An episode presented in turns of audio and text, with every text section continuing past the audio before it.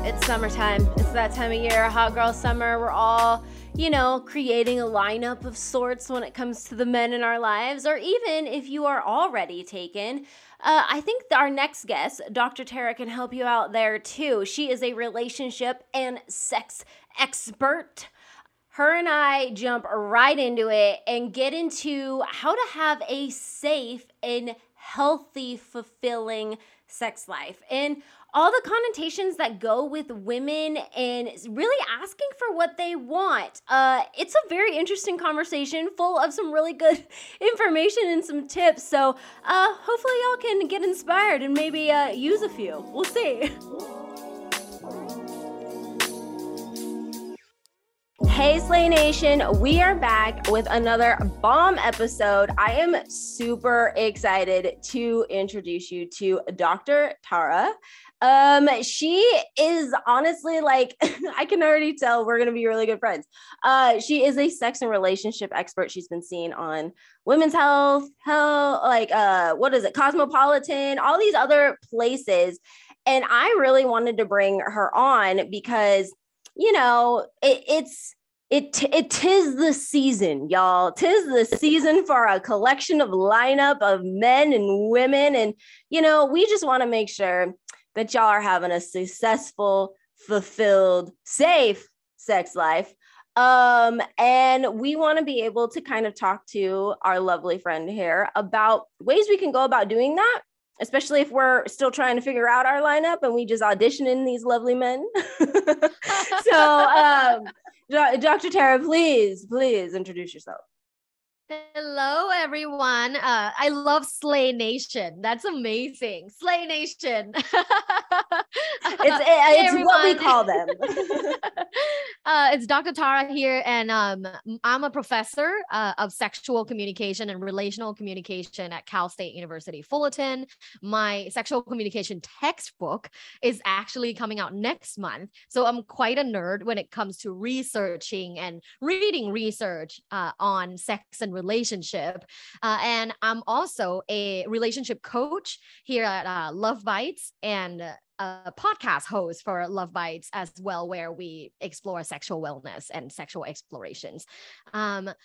My goal with, you know, when I coach people when it comes to like sex and relationship is whatever that makes you happy. Whatever that makes you happy. I'm not like a traditional therapist that's like, oh, like, you know, let's get you this, like, let's get you, you know, a monogamous boyfriend. Let's get you married. Let's make sure you're mentally stable to have kids. Like, I personally go with whatever your goal is. If your goal is like, listen, the next 2 to 3 years, I'm building my business. I do want like a somewhat stable friends with benefit, with a good friendship and a good relationship with them, but not necessarily trying to like, you know, get married or have kids anytime soon. How can I go about like doing that? Then I coach you through different steps to get to the goal that makes you happy. So that's why when you were like, let's talk about this like summer, like hot girl summer. And like, you know, are we lining up our dick appointments, or are we exploring one person, or are we exploring a couple of different people? Like, what are we doing? Whatever it is that you want to do, as long as it makes you happy, you go, girl, like you do you, right? Oh my goodness. I'm so excited for this dang podcast. I think this is going to be so much fun. Yeah. So, I mean, like, okay, let's break it down. What exactly we're looking for. So let's talk to the women who are auditioning these men for a lineup to see if maybe during cuffing season, one of these people actually makes it, right? One of these people actually makes it. And there's a little, can you tell there's like a hint of sarcasm in my voice? I'm like, you okay, Heather? I'm like, you know, it's rough out here in these streets. Oh, dating is tough. Especially when you're like in your late 20s, early 30s, or in your 30s as like a successful, like go-getter woman, is actually hard. I have a lot of clients in this demographics, and actually all my friends are in this demographics. Oh my goodness. Okay. Speak to that. Yeah. Yeah. I can see how dating brings like a lot of exhaustion and disappointment in particularly this demographics, because you know what, we're not in our early 20s anymore. We're not just going to go with like, oh, you know, this person's so attractive, like let's date, let's, you know, and then I'll try everything. Like I'll drive all the way to you all the time to do this, or I'll like pay for your dinner multiple times, or like I'll help you move, right? And I'm saying all of this shit because I did it when I was in my early 20s. Girl, same. Yeah, literally, because I feel like I was always slightly more mature than like my boyfriends. So like, right? I had a boyfriend where I drove him around, you know, like where, and then like just losing all my time developing myself. Right. Mm-hmm. But then approaching my late 20s, I'm like, fuck that. I'm not doing that. I'm focusing on myself. I'm growing. I'm flourishing. I'm a happy, successful woman. But then that's like every woman that I know in my life is like that. And now what? You know, now what? I'm 34. Like, now what? Right. Yeah. I mean, I feel really lucky because I met my fiance on the plane. So I can't be like talking shit about online dating because I didn't even like find him online dating. I accidentally sat next to him on the plane, but I do have a lot of clients and I do have experience when it comes to online dating, which is the premier place where people meet nowadays. Right. Are you on dating apps? Okay. So a little quick background. I know Slay Nation, if you've been listening for a while, you kind of already know the answer to all of this. You kind of already know the answer to all of this. So I, it was like super, super into relationships, and I was in like a really long-term relationship, took a year or two off, in another 2 years relationship, took a year off, in another 2 year relationship. Right. And then I got to like my mid to late 20s and I was like, yo, there's something wrong with like me and the fact of like who I am attracted to. And why I choose to stay with these people that I know, like I end up finding out are not correct or not right for me in what I'm looking for. So I took like a solid amount of time off, a good like 5 years. And I was just like, I'm going to do me. I'm going to, you know, build my business. I'm going to finish grad school. I'm going to do all of this stuff. And it was wonderful, just kind of like what you were saying. Mm-hmm. And so I had never tried dating apps until I moved to LA, which was about a year ago, right? Because I was always out and about. I never really saw the need for them. But when you move to a new place, and it was after the pandemic, and like, you know, it's weird. So I was like, okay, I'm gonna hop on these dating apps. I tried Tinder, Bumble, and Hinge. Those were the three. I was like, I feel like those are a variety enough of like what's happening to get a little taste of what this dating app world is like. Tinder was a joke. Actually, it was so funny. Super, super funny. I got just more laughs out of that. I have never seen so many crotch shots. And I'm like, really, guys? Like, I can't.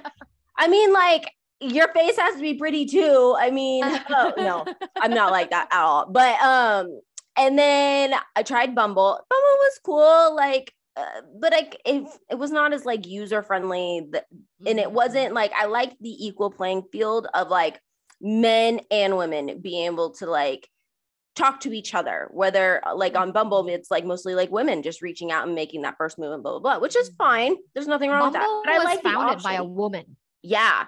Yeah. And that's why I like that kind of happens, right? Because they're just like, oh, you know, we want it to be on your terms. 100% agree with that. But I kind of miss the factor of like being hit on sometimes. And then me also hitting on somebody, like there was an equal playing field. So I ended up actually really liking Hinge, and I'm still on Hinge.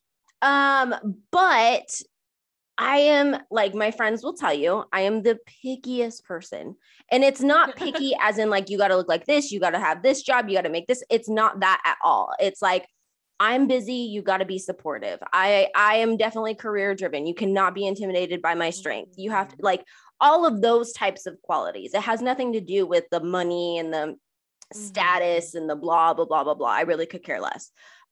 It's more of like, you know, values and characteristics and what's important to you. And are you passionate and blah, blah, blah. Right. So dating apps and I were cool for a little bit. And then I got real sick of them. Because it's just like, I don't know. I feel like I just cannot get a good read on a person through a dating app. And I'm definitely like an in-person person. Yes. Yes. Yeah. That's very inconsistent to all of the research about online dating and my like professional coaching experience, is that women, I mean men too, but mainly women they have online dating fatigue. And online dating fatigue is a real thing. It actually affects your mental ability to do other tasks. Let's say you do spend like the morning, like 20 minutes on a dating app.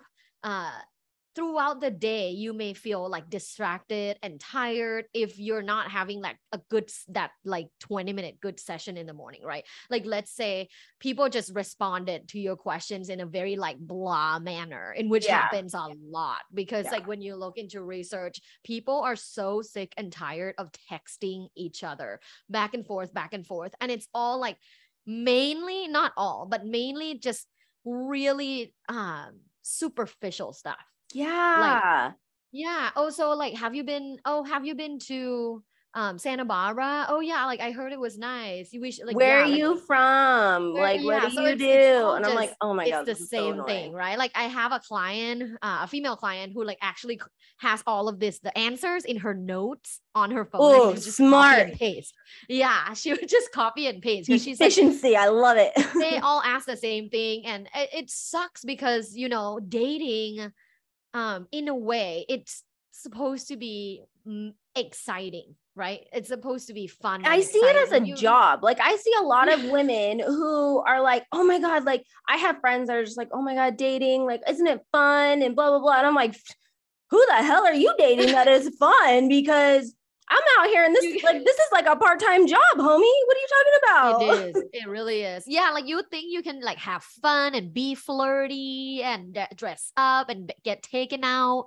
And sadly, you know, in the recent like 5 to 10 years, it's not been like that, especially the last 5 years with like COVID and everything, because during COVID, people weren't able to meet face to face. So they would go on dating apps, like try to connect with a lot of people and then like try to FaceTime. But then when you FaceTime, you just realize it's a meh, like there's no connection, there's no chemistry.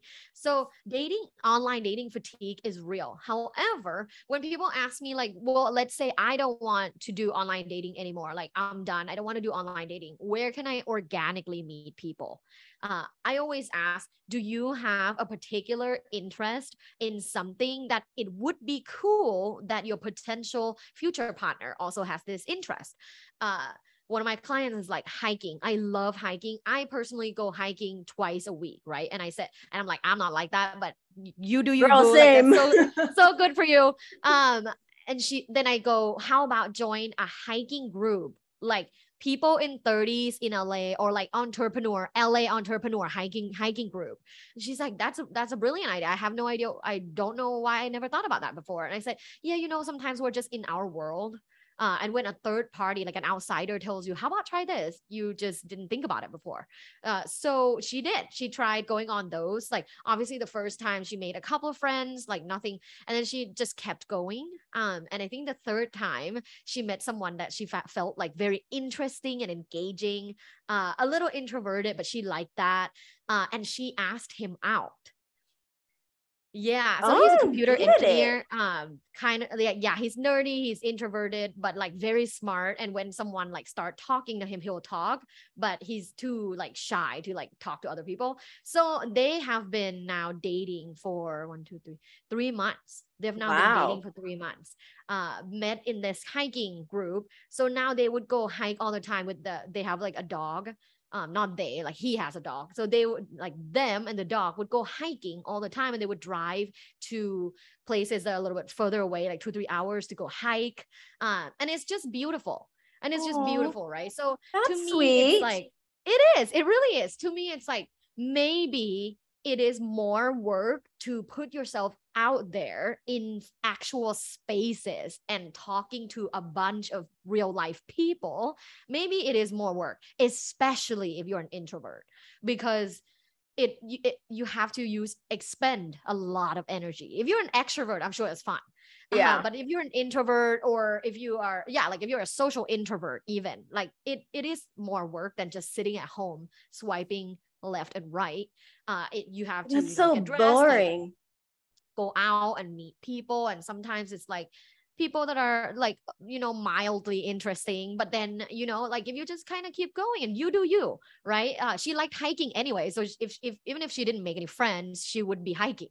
Right. So ooh, I said the same thing. I said the same thing with the girls in my life. It's like, how about go do something that you're really interested in? And when you go to meet up or like Facebook groups, but even meetup, there's a lot of meetups in LA. If you're in LA, there's tons of meetups. If you're in other big cities, I 100% guarantee there's tons of meetups. If you're in a small town, a little bit more difficult, right? Like I'm being realistic here. If you're in a small town, it's a little bit more difficult. However, one way that I've seen my small town girls have met people in real life is working at a coffee shop. Not like becoming a barista, but like take your computer and go work or study at a coffee shop. And when you do feel like, you know, an interest, an interesting energy approaches you, you have to be able to take initiative and say hi. And that's the hard part for a lot of, I would say, more introverted women, which is, you know, 50% of the world. Yeah.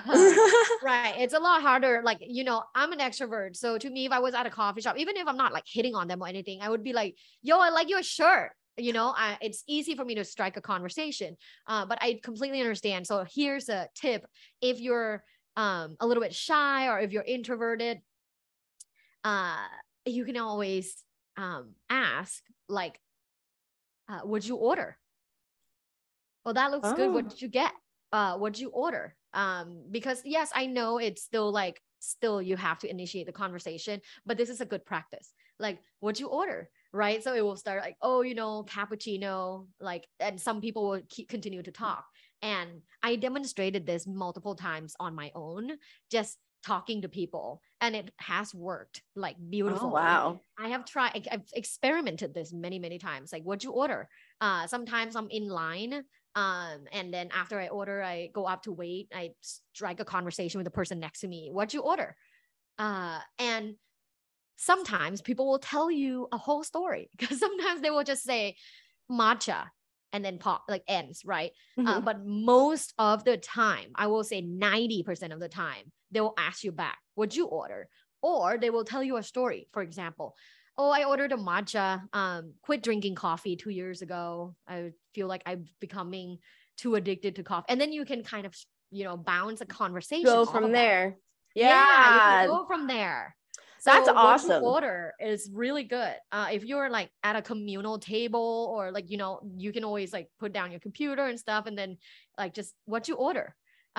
It's the least like, there's almost no stake involved, right? It's low stake. It's very, very low stake. It's very low stake. Yeah. It's not I like your shirt, or like, it's not too invasive. It's just like, what you order?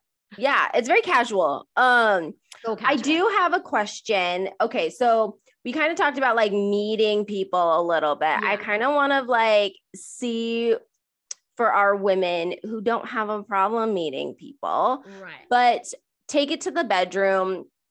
And I mean, I know women and men both are on this topic. It's a little awkward the first time or the second time.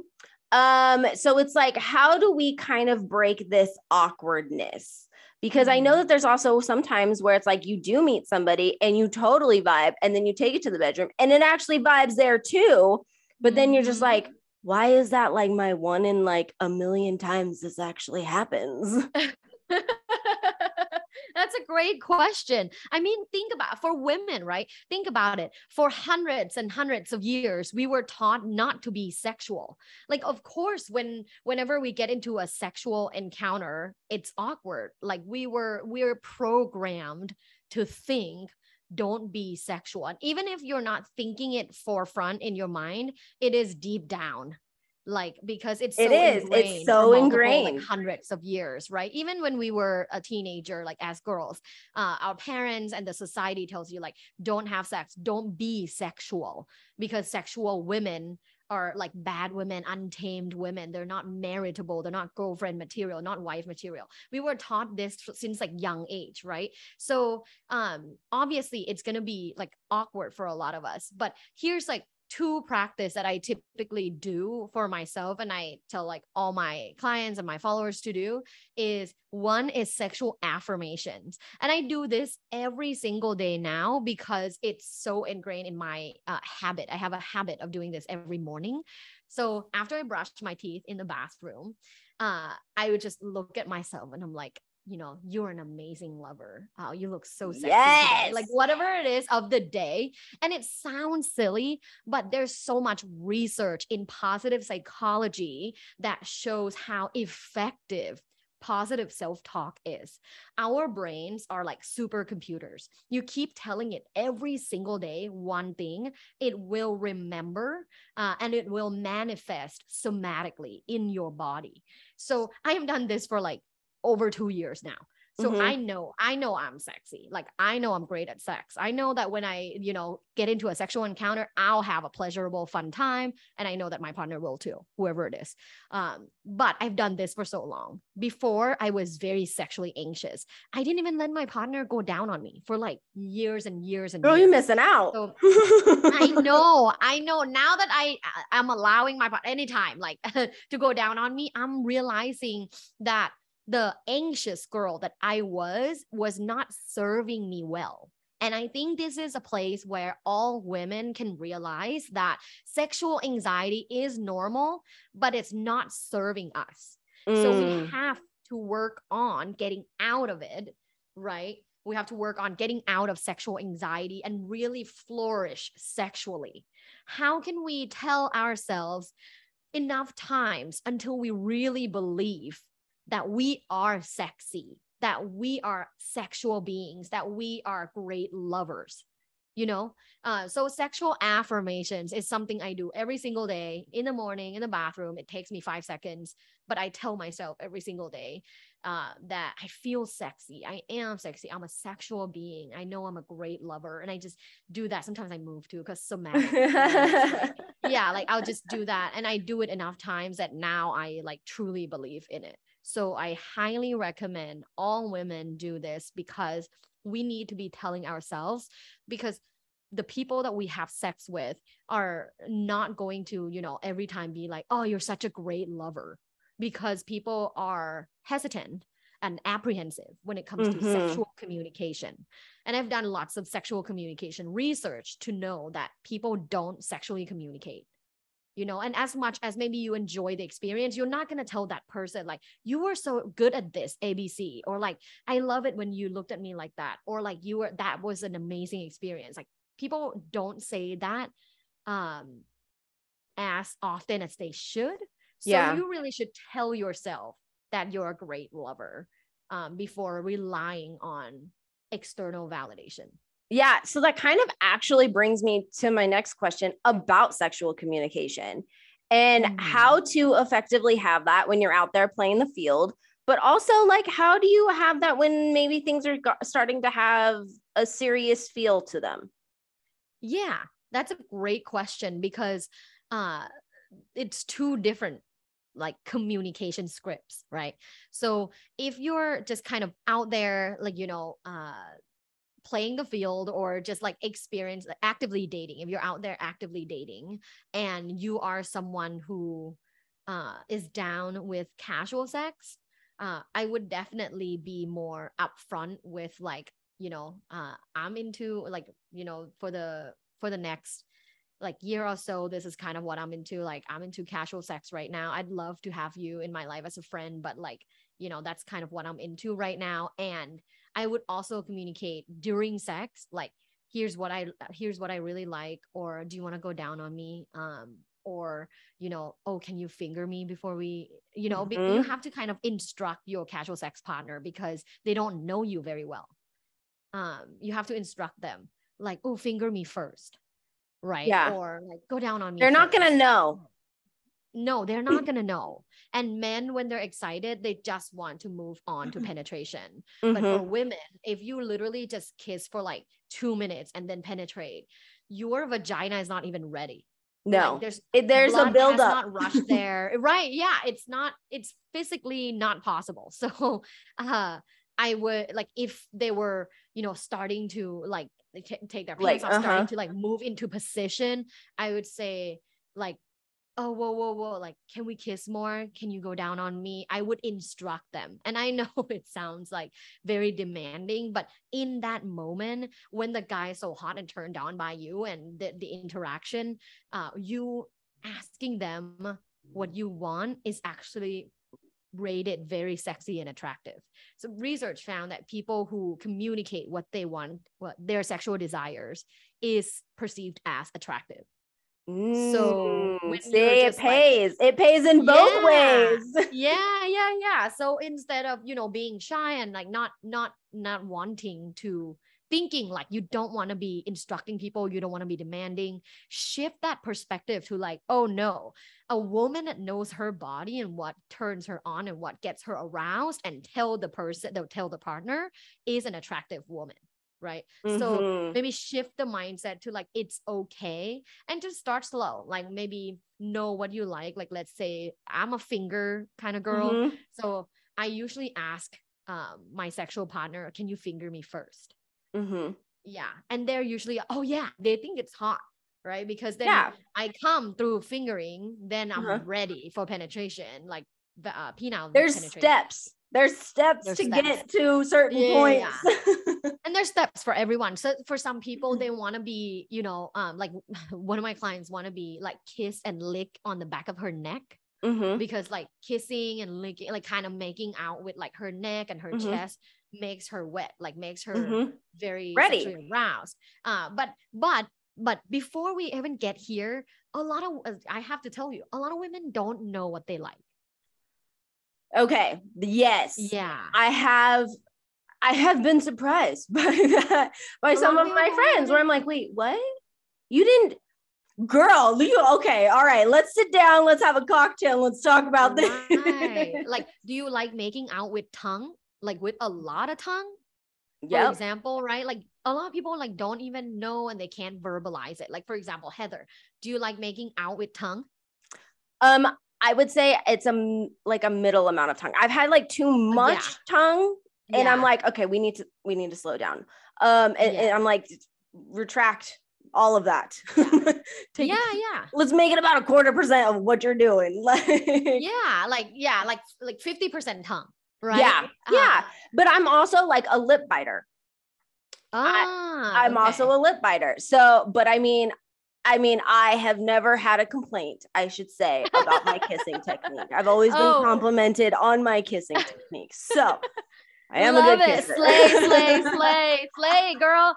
I'm a biter. That's why my page is called Love Bites. It's really personal to me. Oh, that's so cute. I love giving love bites. Like to me, it's hot seeing a bite on the man's body the next day or later that night that I bit them. Like to me, it's like my mark of like, sick ownership, right? You're like, in which for me, it's just like, that was fun, wasn't it? Like, and then it's like, it's like little reminders during the day. Yeah. But even that, like from now on, ladies, like, you know, ask yourself, ask your friends, like, what kind of kissing do you even like? For example, I had no idea that I actually like 10% tongue only until my current partner who does not like tongue. We have like the most amazing, the best sex I've ever had in my life. Shout out. Our kissing, being sexually fulfilled is amazing. It is so amazing. And people ask me all the time, like, why are you always so happy? I'm like, because I'm fucked good. Just saying. Yeah. That's why it's natural. It's all the oxytocin and serotonin and all the good hormones. But, basically, I didn't know that I only like 10% tongue. Like, so in the past, when I've had boyfriends that were like 80, 90% tongue, I had no idea that was a turn off until like I'm learning more about myself and I'm journaling the kind of things that I like. So that's a good practice too, is journaling the kinds of things that you like so that you are ready to communicate to your casual partner. Now let's switch to people who have been dating for a while. Let's say you've met someone, you've been dating them like 3 months, 6 months, even a year, even 2 years. But like early dating. Early dating is typically conceptualized under 2 years. I would have a sexy check in like every month, a sexy check in every month. Every month I would ask my partner, how are you feeling about our sex life right now? Right. Or okay. From 1 to 10, how are you feeling about our sex life right now? From 1 to 10. Right. And sexual wellness, it's very much dependent on things that are going on in our lives at the time. So I want to make sure that we're both generally sexually happy, no matter what kind of stressors and health issues are in at the time. So for example, you know, when I asked my partner back in September last year, I was extremely sick. I was in the hospital for multiple days. And afterwards, there's a lot of recovery. So I asked him, like, how are you feeling about our sex life right now? Right. He's rating it about 6.5 out of 10. Makes sense. Yeah, it makes sense. We're not having it. Right. And usually, like, when we're not having sex, for example, if I have like period or cramps or whatever, then we would like exchange something, right? Like he would like finger me or go down on me while I like give him a hand job or a blow job, right? But during that time I was sick. So it's totally understandable, but it allows him to speak up. It allows him to feel empowered in a relationship to communicate sexually with me. A lot of times I think men are afraid to bring up sex topics because they don't want the women to feel offended by it. Because a lot of women do feel offended by it. Yes. That's just facts. Like when they bring up sex, you feel like, so what's wrong? What's wrong with me? Nothing. Well, the same could be said for men though. Yes, 100%. And that's why it's so on my TikTok, like the misogyny is real, but on my TikTok, I would do like a video, like, you know, the happiest couples. And this is huge research. I mean, like based on 10,000 people sample size, research found the happiest couples talk about sex, have sexual communication once a week, once a month, whatever, but it's in their relationship repertoire. And I will get a ton of comments from men on TikTok. Oh, if you do her well, you don't need to talk. No, that's false. It's so gross. So gross. Like, yeah, I'm so false. I'm just so gross. I was like, I have been in situations where I've had sex and it was horrible. Okay. Exactly. I'm like, somebody has not told you what is up and it and it shows. It shows, like, you know, I'll just blow her back out. There's no need to talk, boo. Like, I'm like, so okay. Gross. I'm like, so mental note, no sex with you. No, exactly. I think it's men like this that are tainting like women's dating experiences. Like, that are, you know, bad communicators, that are narcissistic, that makes women going out on dates with them feeling like, damn, dating fucking sucks. Right. Right. So I do think asking the sex questions early, even if you've been dating for 2-3 months, like just ask, how are you doing? How are we doing about our sex life? Like, how do you feel? Right. Or from 1 to 10, how do you feel about our sex life right now? That's my question. And please take it. Please just use it. You know, however long you've been dating, ask this question. It's so important because it allows the relationship to have that room for sexual communication in the future. Yes, exactly. And here's the thing too, that I kind of want to point out to people is the fact that you don't have to be the woman playing the field to have this conversation. You can have your 1 or 2 people that you're talking to, or that one person. If you're a person that like does one person at a time, that's totally fine. You can insert this dialogue into that relationship so that you can see how comfortable people are about talking about it, but also to maybe you yourself or you inspire your partner to be a little bit more comfortable talking about it because it's clearly not talked about enough. Exactly. And that's an amazing point, Heather. It's not just about that particular like relationship. It's a practice for you, a practice for them. You can get to learn more about them and their perception of talking about sex. You may inspire them to be asking other people in the future, or tell their friends like, hey, this girl asked me this, like, so interesting. Like, you know, maybe you'll inspire like a ripple of positive sexual communication in your community, like whoever you're related to. Exactly. Like, and you remove like the taboo-ness that is then put on that by like years and years and decades upon decades of like, you know, social, cultural, freaking pressures that are put on like women and even on men in some aspects. And, you know, if you kind of just start that open dialogue, I think you're going to see a lot of positive change. You think, I mean, I would hope so. Dude, you will I guarantee you will see 100% see the change, because in my last relationship, I did not do this. And in this relationship, the current relationship that I'm in for a few years now, I've been doing this consistently. Oh my God, the amount of communication and open-mindedness and security and connection that we have is mind-blowing. It's insane, because I open up the floor.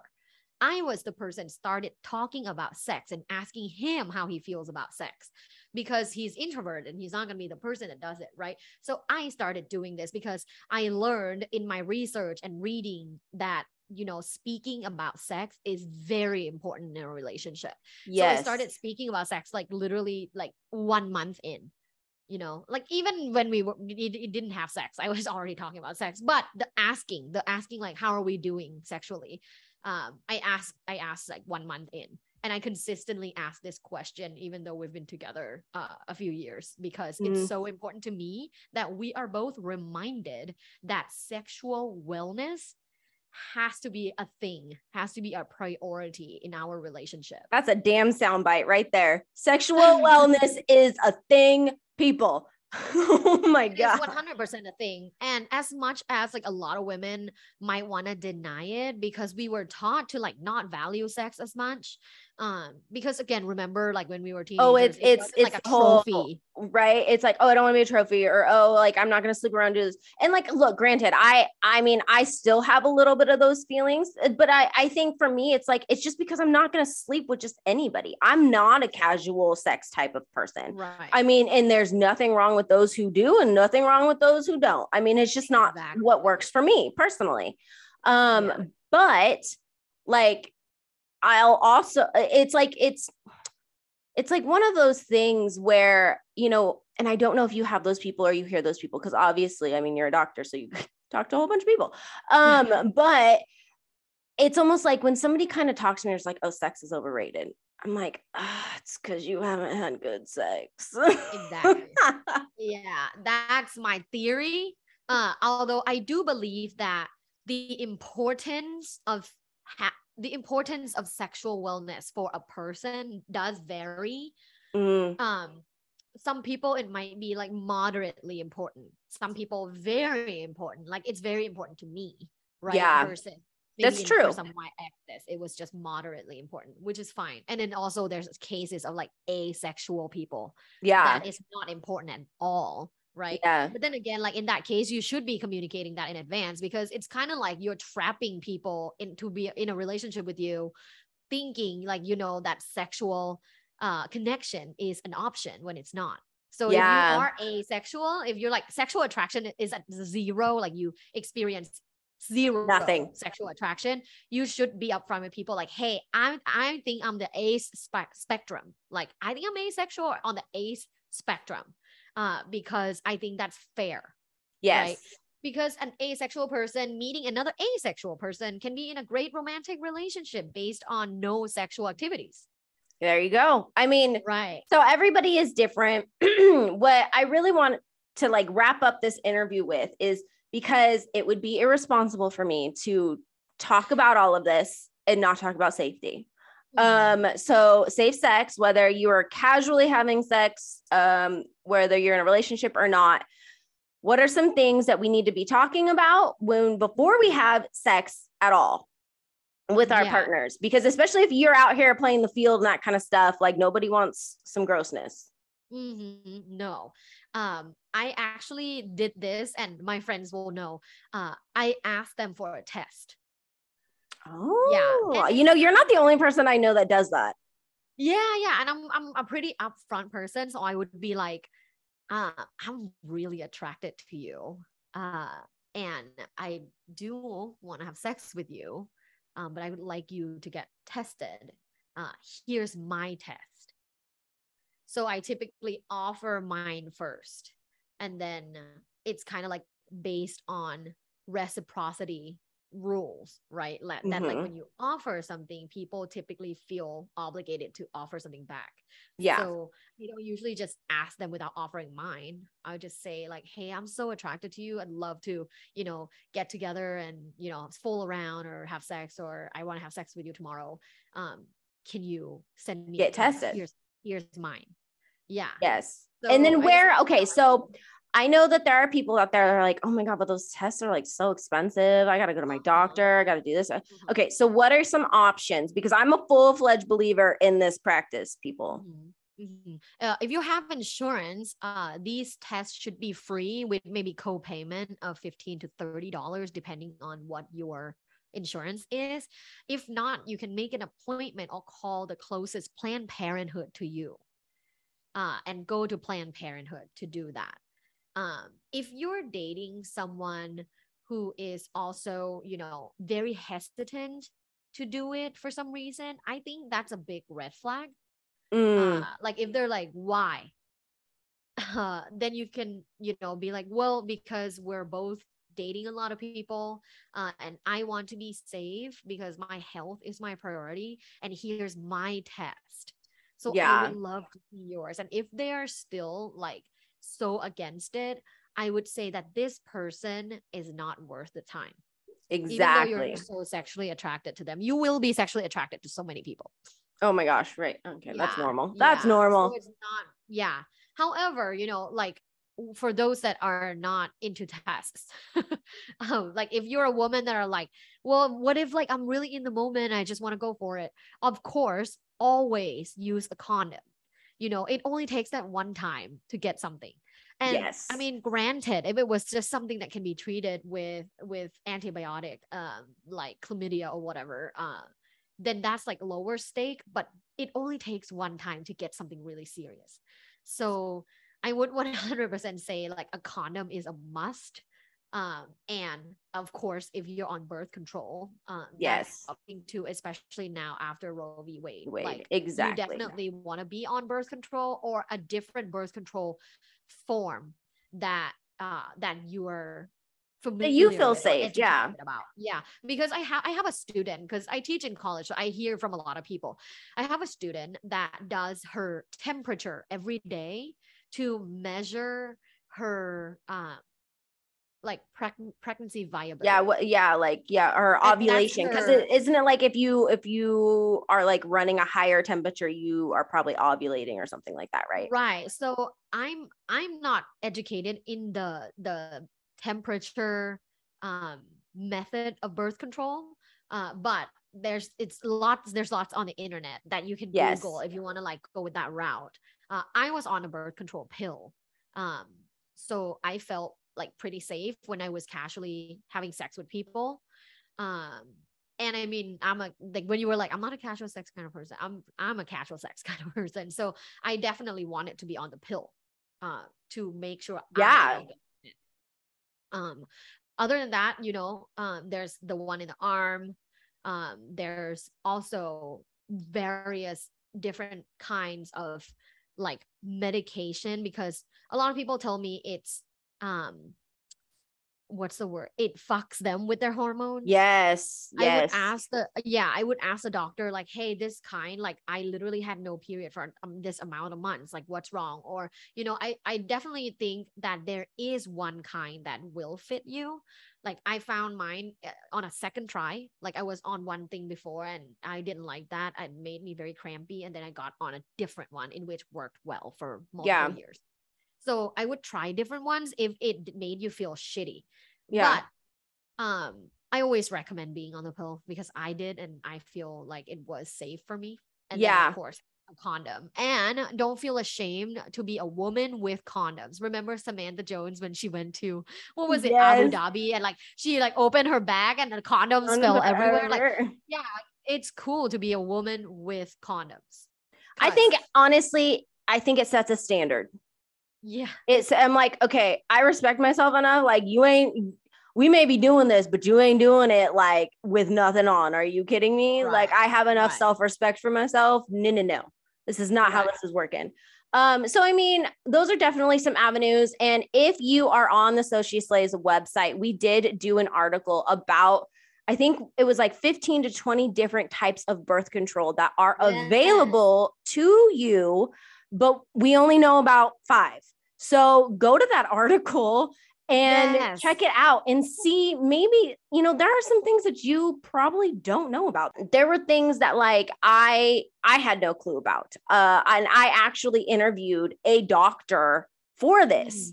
So there's some pretty credible information in there. So definitely go check it out. You can go to the So She Slays website, go to the article section. You can type like types of birth control or 15 types of birth control. I think the title was like 15 types of birth control. Why do we only know about 5? I'd love to share that on my Instagram. I think that's so valuable. Yeah, no, I would definitely, I'll send it to you. And it's just to let you know that you have options. So, just to wrap it up a little bit more, where can people find you, follow you, get in touch with you?